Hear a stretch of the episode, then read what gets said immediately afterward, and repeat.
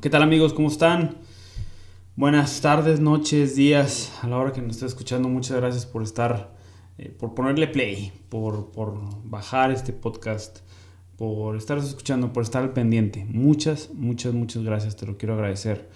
Vamos en el día ya 23 de este libro de Proverbios y se pone interesante muchas cosas de las que estamos hablando y eh, tanto en las entrevistas que a mí me han dejado muchísimo perspectivas distintas de cómo ver eh, las diferentes situaciones de la vida, cosas que yo no, había, me, no me había percatado, cosas que yo no había visto como tal en, ciertas, en ciertos versos, o versos que ya eran muy conocidos, pero que sin embargo eh, fueron tratados y vistos desde otro punto de vista, desde la primera entrevista hasta la entrevista de ayer todos los entrevistados han aportado algo, o todos con los que hemos hecho estas conversaciones eh, han aportado algo muy, muy específico a mi vida y cosas, cosas que hacer y cosas que llevar a cabo, ¿no? Entonces, este, pues espero que te esté sirviendo igual a ti, a tu vida. Este, vamos en el verso 23. Tal vez no vayas al día, o no estás escuchando al día las, las, los, ¿cómo se llama? Los capítulos, los versos, pero no importa, eso es, eso es lo de menos. Por favor, síguelos escuchando si, si te están sirviendo, si te están escuchando, que yo creo que sí. Y espero que, pues, que sean de aplicación para tu vida y que al ver esa ya, que al aplicar eso, tú puedas, tú puedas ver el resultado favorable que trae todos estos eh, capítulos y estos versos estos 31 capítulos de, Proverbios. Pero bueno, hoy quiero empezar con, con Proverbios 23. Este va a estar un poco más corto.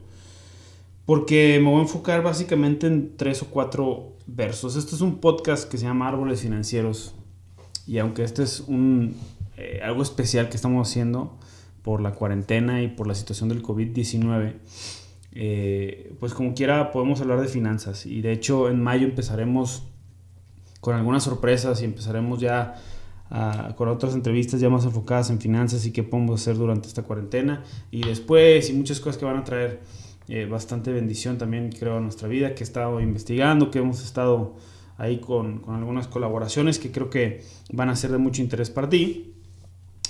Pero pues hoy nos vamos a enfocar un poquito en las finanzas. Hoy nos vamos a enfocar en dos o tres versos donde me resaltaron mucho sobre las finanzas y quiero profundizar un poco en ellos junto con ustedes que nos escuchan. Si tienes ahí en la, en, la computadora o en tu teléfono, iPad, donde nos estés escuchando, abre Proverbios 23, eh, la versión que tengas. Eh, de hecho, la puedes contrastar con mi versión. Y fíjate cómo dice el verso 4. Y aquí es donde vamos a empezar a profundizar un poco acerca de esto. Dice, no te desgastes tratando de hacerte rico sé lo suficientemente sabio, órale, aquí está metiendo la sabiduría en medio, diciendo que seamos lo suficientemente sabios para saber cuándo detenernos. Fíjate qué interesante porque habla acerca de, un desgaste. Me imagino que, eh, o no, no, no que imagine, sino que cuando pienso en un desgaste, te soy bien sincero, el día de hoy, mientras que grabo este, este podcast, este episodio. Eh, ha sido un día, o las últimas 24 horas han sido días eh, difíciles. Fue un día difícil, complicado. Eh, tuve que salir, estuve fuera más horas de las que tenía planeadas. Este, y empieza como que un poquito el pánico y esto, ¿no? Y, y decidí empezar a aplicar ciertas cosas que he aprendido de confiar en Dios, sí tomar las medidas precautorias y de higiene necesarias pero confiar en Dios y hacer las cosas correspondientes. Pero llega, llega un momento donde no solo, o sea, más bien ese, ese desgaste eh, emocional, psicológico, eh, que empieza a ver en, nuestra vida por, o que empezó a ver durante esas tantas horas que estuve fuera de casa, tal vez expuesto porque tenía que trabajar en, eh, en ciertos puntos que eran importantes, tenía que ir a vueltas, bancos, etc. Y cuando, cuando regresé, te puedo decir que como que se relajó mi cuerpo, se, me relajé, eh, comí y dije, empezó una pesadez, entró como que una pesadez en, en mi vida en, esa situación, en este momento. Una pesadez física, una pesadez emocional. Este, me costó empezar a trabajar un poquito en este capítulo 23 por esa misma pesadez que había, pero me forcé y dije, y no el forzarme de, ah, tienes que hacerlo, sino que sabía que el, el, hecho de hacer esto me iba a levantar un poco el espíritu y me iba a levantar un poco la parte emocional que a lo mejor estaba fallando en ese momento. Entonces decidí hacerlo. Y aquí voy con esto, que es, es el desgaste que a veces sufrimos, que no nada más es un desgaste físico, es un desgaste emocional, es un desgaste espiritual, psicológico, anímico, eh, de muchas, muchas, muchas formas. Entonces, cuando aquí dice que no te desgastes tratando de hacerte rico, creo que muchos a veces nos desgastamos tanto físicamente como eh, psicológicamente, emocionalmente, espiritualmente, porque hacemos mucho con nuestras propias fuerzas, con un propósito que es hacernos ricos, que es, que es tener más dinero, que generar más riquezas. Y yo he hablado en algunos episodios, y creo que lo, lo repetimos, y lo quiero repetir, que el propósito no puede ser y nunca puede ser hacerte rico. ¿sí? Hacerse rico, tener riquezas, siempre va a ser la consecuencia. ¿Y la consecuencia de qué? La consecuencia de, adquirir sabiduría. Esa, la riqueza es la consecuencia de adquirir sabiduría. Y eso es lo que tenemos que, que buscar primeramente. De hecho, en la segunda parte de este verso, menciona y dice, sé lo suficientemente sabio para saber cuándo detenerte. Es decir, te está diciendo, busca más la sabiduría. Sé lo suficientemente sabio como para saber cuándo y cómo detenerte.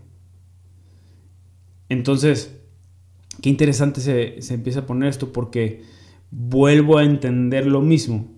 No quiere decir que ser rico, tener riqueza, tener, ser millonario o lo que tú quieras, no quiere decir que esté mal, no es un pecado. Simplemente eso se debe convertir en la consecuencia de algo que estás haciendo por la sociedad. Debe ser la consecuencia de dar algo de valor. La riqueza debe ser la consecuencia de dar algo de valor y de adquirir sabiduría. ¿sí? Bill Gates es uno de los hombres más ricos del mundo pero ¿qué fue lo que dio él? Dio Microsoft, dio mejores computadoras. Pasó de una computadora que ocupaba un cuarto completo a una computadora que ocupa solamente un escritorio. Y de un escritorio se pasó a una laptop que probablemente muchos tienen. Sí. Y luego Steve Jobs, pues pasó de la computadora o de una laptop o de una Mac en ese entonces eh, por ahí del año 2000 y cacho, que eran unas de colores naranjas y verdes y eran muy similares en cuanto a tamaño a las PCs. Pasa a la Mac, que también era blanca con verde y blanca y la manzanita era verde o naranja. Y pasa y dice, ¿sabes qué? Ahora la computadora vamos a tenerla en la mano. No vas a usar tus manos, sino que ahora la vas a tener en tu mano y sale el iPhone y posteriormente sale el iPad. Entonces, todo esto, el propósito, creo yo, o al menos lo analizo y lo que he leído acerca de sus vidas, es que no fue el hecho de buscar la riqueza, sino que fue la consecuencia de crear una mejora.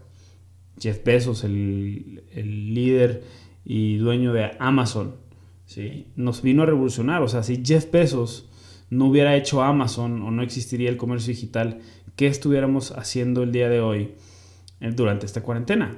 Entonces, dio algo de valor. Ahora te pregunto, ¿qué estás dando? ¿Qué estamos dando nosotros de valor? Si estás buscando nada más por buscar la riqueza, muy probablemente se acabe. Y es lo que de hecho dice el siguiente verso, que es el 5. Dice, las riquezas desaparecen en un abrir y cerrar de ojos porque le saldrán alas y se irán volando como las águilas. Muy alto y, se van, y van a desaparecer en algún momento.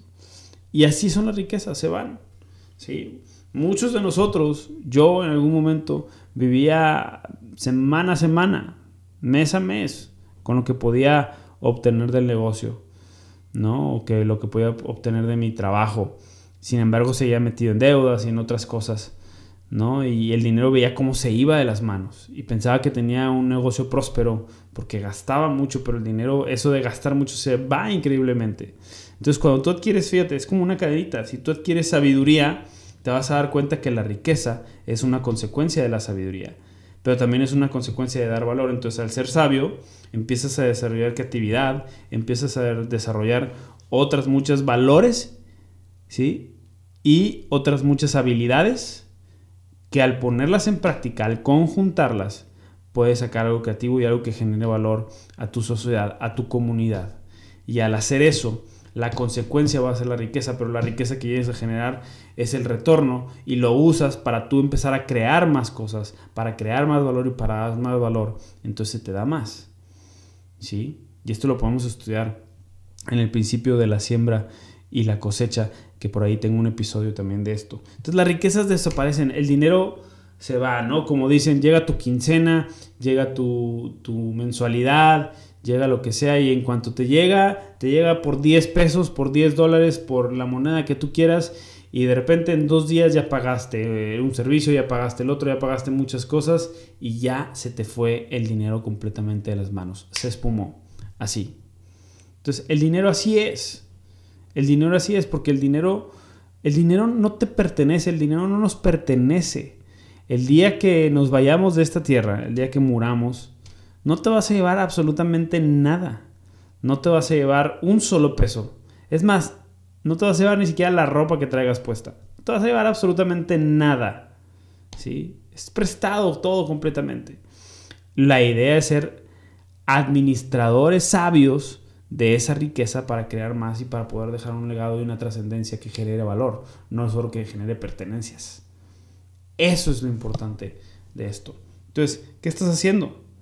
Yo creo que este es un momento eh, para reenfocarnos, para enfocarnos en, el porqué de las cosas, el por qué estoy haciendo lo que estoy haciendo. Estoy haciendo o estoy trabajando porque quiero riquezas. Estoy trabajando porque lo necesito, que también es válido. Eh, eh, estoy trabajando o el negocio que estoy haciendo o el proyecto que traigo es para ser rico, o sea, para generar solamente riqueza ¿O es para generar valor? ¿O es para adquirir sabiduría? ¿O para qué es? ¿Cuál es el porqué de lo que haces? Es más importante que lo que haces, ¿sí? El porqué, cuando tú tienes el porqué muy fijo, cuando tienes el porqué de las cosas que haces muy centradas y bien arraigadas y con sus raíces profundas, el qué y el cómo son irrelevantes porque el porqué permanece. Y a veces hacemos al, revés. Vemos cómo hacerle para ser rico. Vemos qué hacer para ser rico. Pero ¿por qué quieres ser rico? Verlo al revés. ¿Por qué quieres ser rico? Entonces el cómo y el qué tal vez pasen a segundo término. Y vas a estar más arraigado y tus cómo y tus qué van a estar más arraigados, arraigados a tus valores, a los principios que vayas aprendiendo de acuerdo a la sabiduría que vayas obteniendo. Y de ese modo, ¡pum! A lo mejor puede llegar la riqueza. Y no llega de un día para otro. Hay unos que sí, hay algunos Zuckerbergs, ¿sí? Hay algunos, los creadores de WhatsApp que vendieron en millones, o los de Instagram que vendieron en, millones esas aplicaciones, o billones. Pero puede ser que sí, pero puede ser que no. A la mayoría, al 99.9% de las personas no les sucede eso, sino que es un trabajo. Y de hecho lo hemos visto en, en muchos versos eh, que, hasta, que vienen hasta ahora, hasta el verso 22, hasta el capítulo 22 y 23, desde el capítulo 1, que es arduo trabajo, trabajar, trabajar con estrategia y muchas cosas que podemos aprender al respecto. Entonces, no busquemos esa riqueza, busquemos el propósito de nuestra vida. El propósito de nuestra vida va muy ligado a qué es lo que queremos eh, dar, qué es lo que podemos ofrecer de valor. Una de las cosas que me llamó mucha atención cuando yo estaba más chavo, de empezar a buscar el porqué de mi vida, ¿no? El propósito de lo que hacía, de lo que estaba haciendo, que es, puede ser un camino que puede llegar a los 20 años, que puede llegar a los 30, puede llegar a los 50, o sea, no hay presión de cuándo, simplemente estar ahí preguntando y preguntando y preguntando. Pero una de las cosas que, veía en este libro eh, era que, que, que, te hicieras una pregunta y es, ¿Qué es lo que te genera ira? Y no es de que, ay, que se te cayó la nieve y ah, te genera ira. No, no, no. Cuando tú ves algo que crea que da injusticia, que, tú ves, eso es injusto. Cuando tú ves eh, a, un niño en la calle pidiendo dinero, cuando tú ves a una injusticia en, una corte, una injusticia legal, cuando tú ves eh, el hambre que, está pasando a lo mejor un país, o, cuando tú ves cómo, cómo, hay mucha gente en hospitales, no nada más ahora durante esta pandemia, sino eh, durante muchos momentos en la vida y tú dices, híjole, es que algo me llama, me llama y me da mucha rabia que pase eso y quiero hacer algo al respecto. Bueno, entonces a lo mejor por ahí puede ir tu propósito. Y luego también busca tus habilidades, qué es lo que sabes hacer, eh, qué es lo que te gusta hacer. Y haz, un, haz, un, haz una introspección de lo que puede estar pasando y de ahí puede salir un, un buen porqué de tu vida, un buen porqué de lo que estás haciendo y redefinirlo un poco y ver cómo puedes generar valor, porque todos tenemos algo que dar, todos tenemos algo que podemos generar valor en las demás personas, que podemos hacer que las demás personas crezcan de una u otra forma. Así es que creo que por ahí, creo que por ahí va este, este asunto. No nos desgastemos en nuestro espíritu, no nos desgastemos en nuestras emociones, en nuestro físico, tratando de hacer riqueza. Seamos lo suficientemente sabios como para saber cuándo parar y en realidad buscar las cosas que importan, las cosas que son importantes, eh, que, realmente pueden generar valor a nuestra vida y a la vida de los demás. Y sigue diciendo muchas cosas. uno de los temas que habla en este, en este capítulo 23, que lo recalca mucho, es acerca del engaño. ¿sí? De, de, de, lo que no debemos de hacer o algo que no debemos de hacer es engañar. Engañar a la gente, engañar a nuestros padres, engañar a nuestros vecinos, engañar a la persona con la que haces negocios, engañar a tus proveedores, engañar a tus clientes. El engaño es sinónimo de la manipulación. Y cuando esto se combina, híjole, se vuelve en algo interesante, se vuelve en algo que en, realidad viene siendo como, y aquí lo menciona, viene siendo un pecado, o sea, y viene siendo algo, y un pecado no significa es, ah, soy un, un pecador y ya voy a morir y lo que tú quieras, o sea, como, el, pecado es simplemente la, raíz etimológica del pecado, significa no dar en el blanco, es decir, tú lanzaste la flecha y no diste en el blanco, el bullseye que le llaman en, en, en inglés. Entonces no diste exactamente en el blanco, entonces ya pecaste. ¿no? Prácticamente es eso. Entonces, cuando tú engañaste, cuando tú engañas a alguien, ¿sí?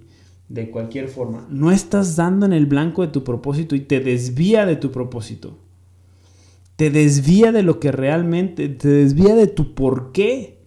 Te desvía de lo que tú estás diseñado para hacer. Entonces dejas de generar valor, dejas de hacer cosas por los demás y ese engaño es motivado generalmente por un egoísmo y por un propósito propio, ¿sí? que está mucho más arriba de los demás. Y aquí lo dice, tanto que te fijes y que tengas cuidado quién puede engañarte, así como tú no engañar a nadie. Ojo con eso, tú no engañar a nadie. Y eso es bien importante. No engañes, fíjate, dice el 10, no engañes a tu vecino, cambiando de lugar los antiguos límites de la propiedad, ni te apropies de la tierra de huérfanos indefensos, pues el redentor de ellos es fuerte, él mismo levantará cargos en tu contra. Entonces, el engaño trae consecuencias que Dios lo ve. ¿No? Y, no es que veamos un Dios castigador, no lo veo yo así, simplemente es, es una consecuencia, o sea, engañar a alguien de cualquier forma, desde engañar en un negocio, engañar en la tiendita cuando te regresan cambio de más, dinero de más, engañar a, a tu esposo o a tu esposa, no sé, cuando engañas, ¿sí? Todo, todo, todo, siempre, siempre, siempre, siempre hay una consecuencia. Hay una consecuencia. Es como la gravedad. Tú y yo estamos sujetos a la gravedad, ¿no? Independientemente de que creamos en Dios o no creamos en Dios o creamos lo que creamos, tú y yo que me escuchas estamos sujetos a la gravedad.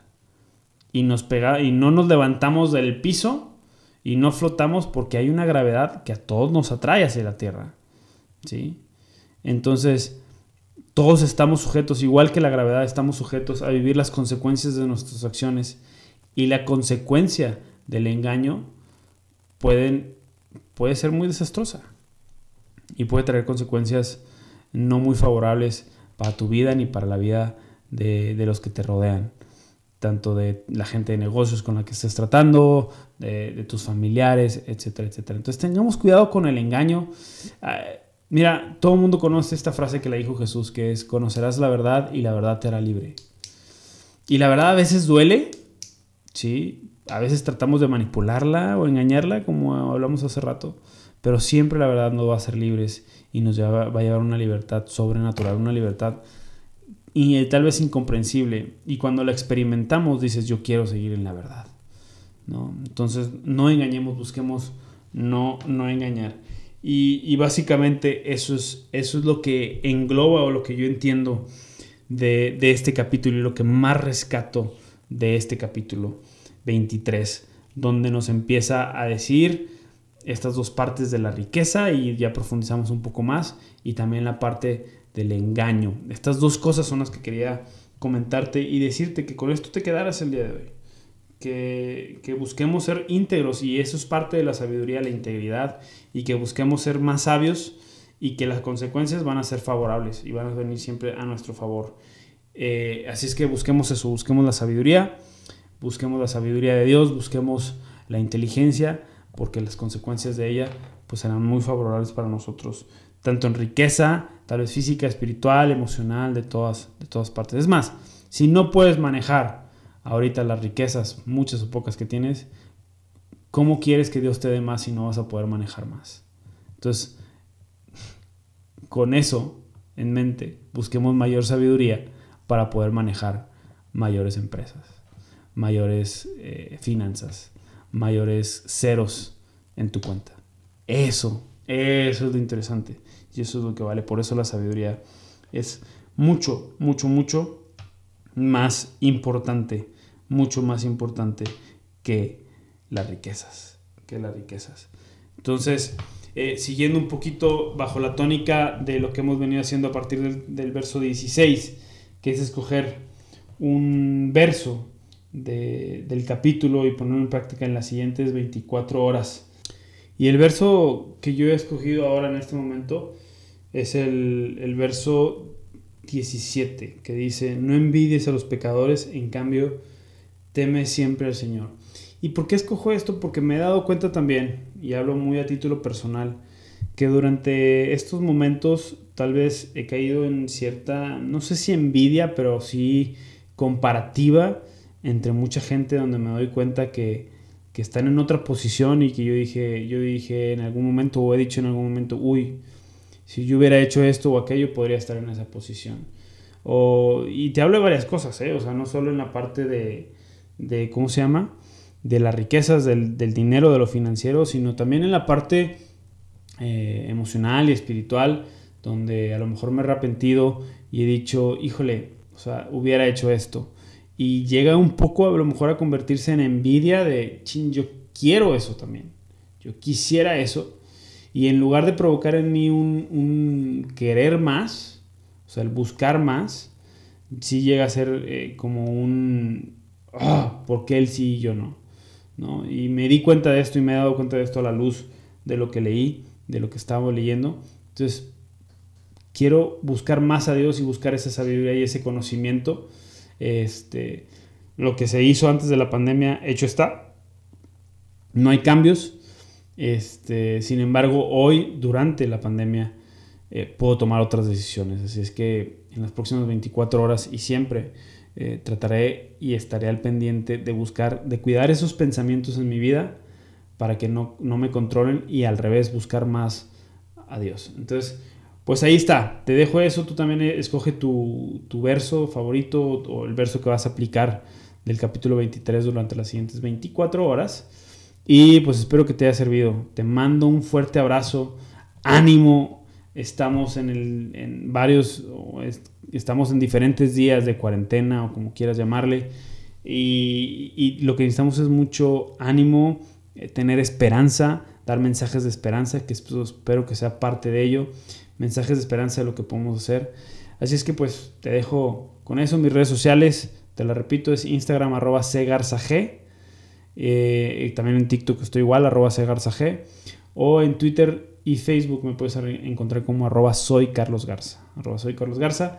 Así es que pues este soy yo, soy Carlos Garza y la verdad estoy para servirte. Déjame tus comentarios, por favor, dale seguir.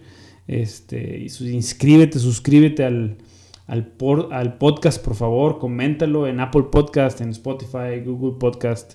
Ahí nos escuchamos en todas las plataformas que hay ahorita por el momento. Así es que te dejo con eso. Muchas gracias. Te mando un fuerte abrazo. Ánimo. Nos, nos escuchamos mañana Progreso 24.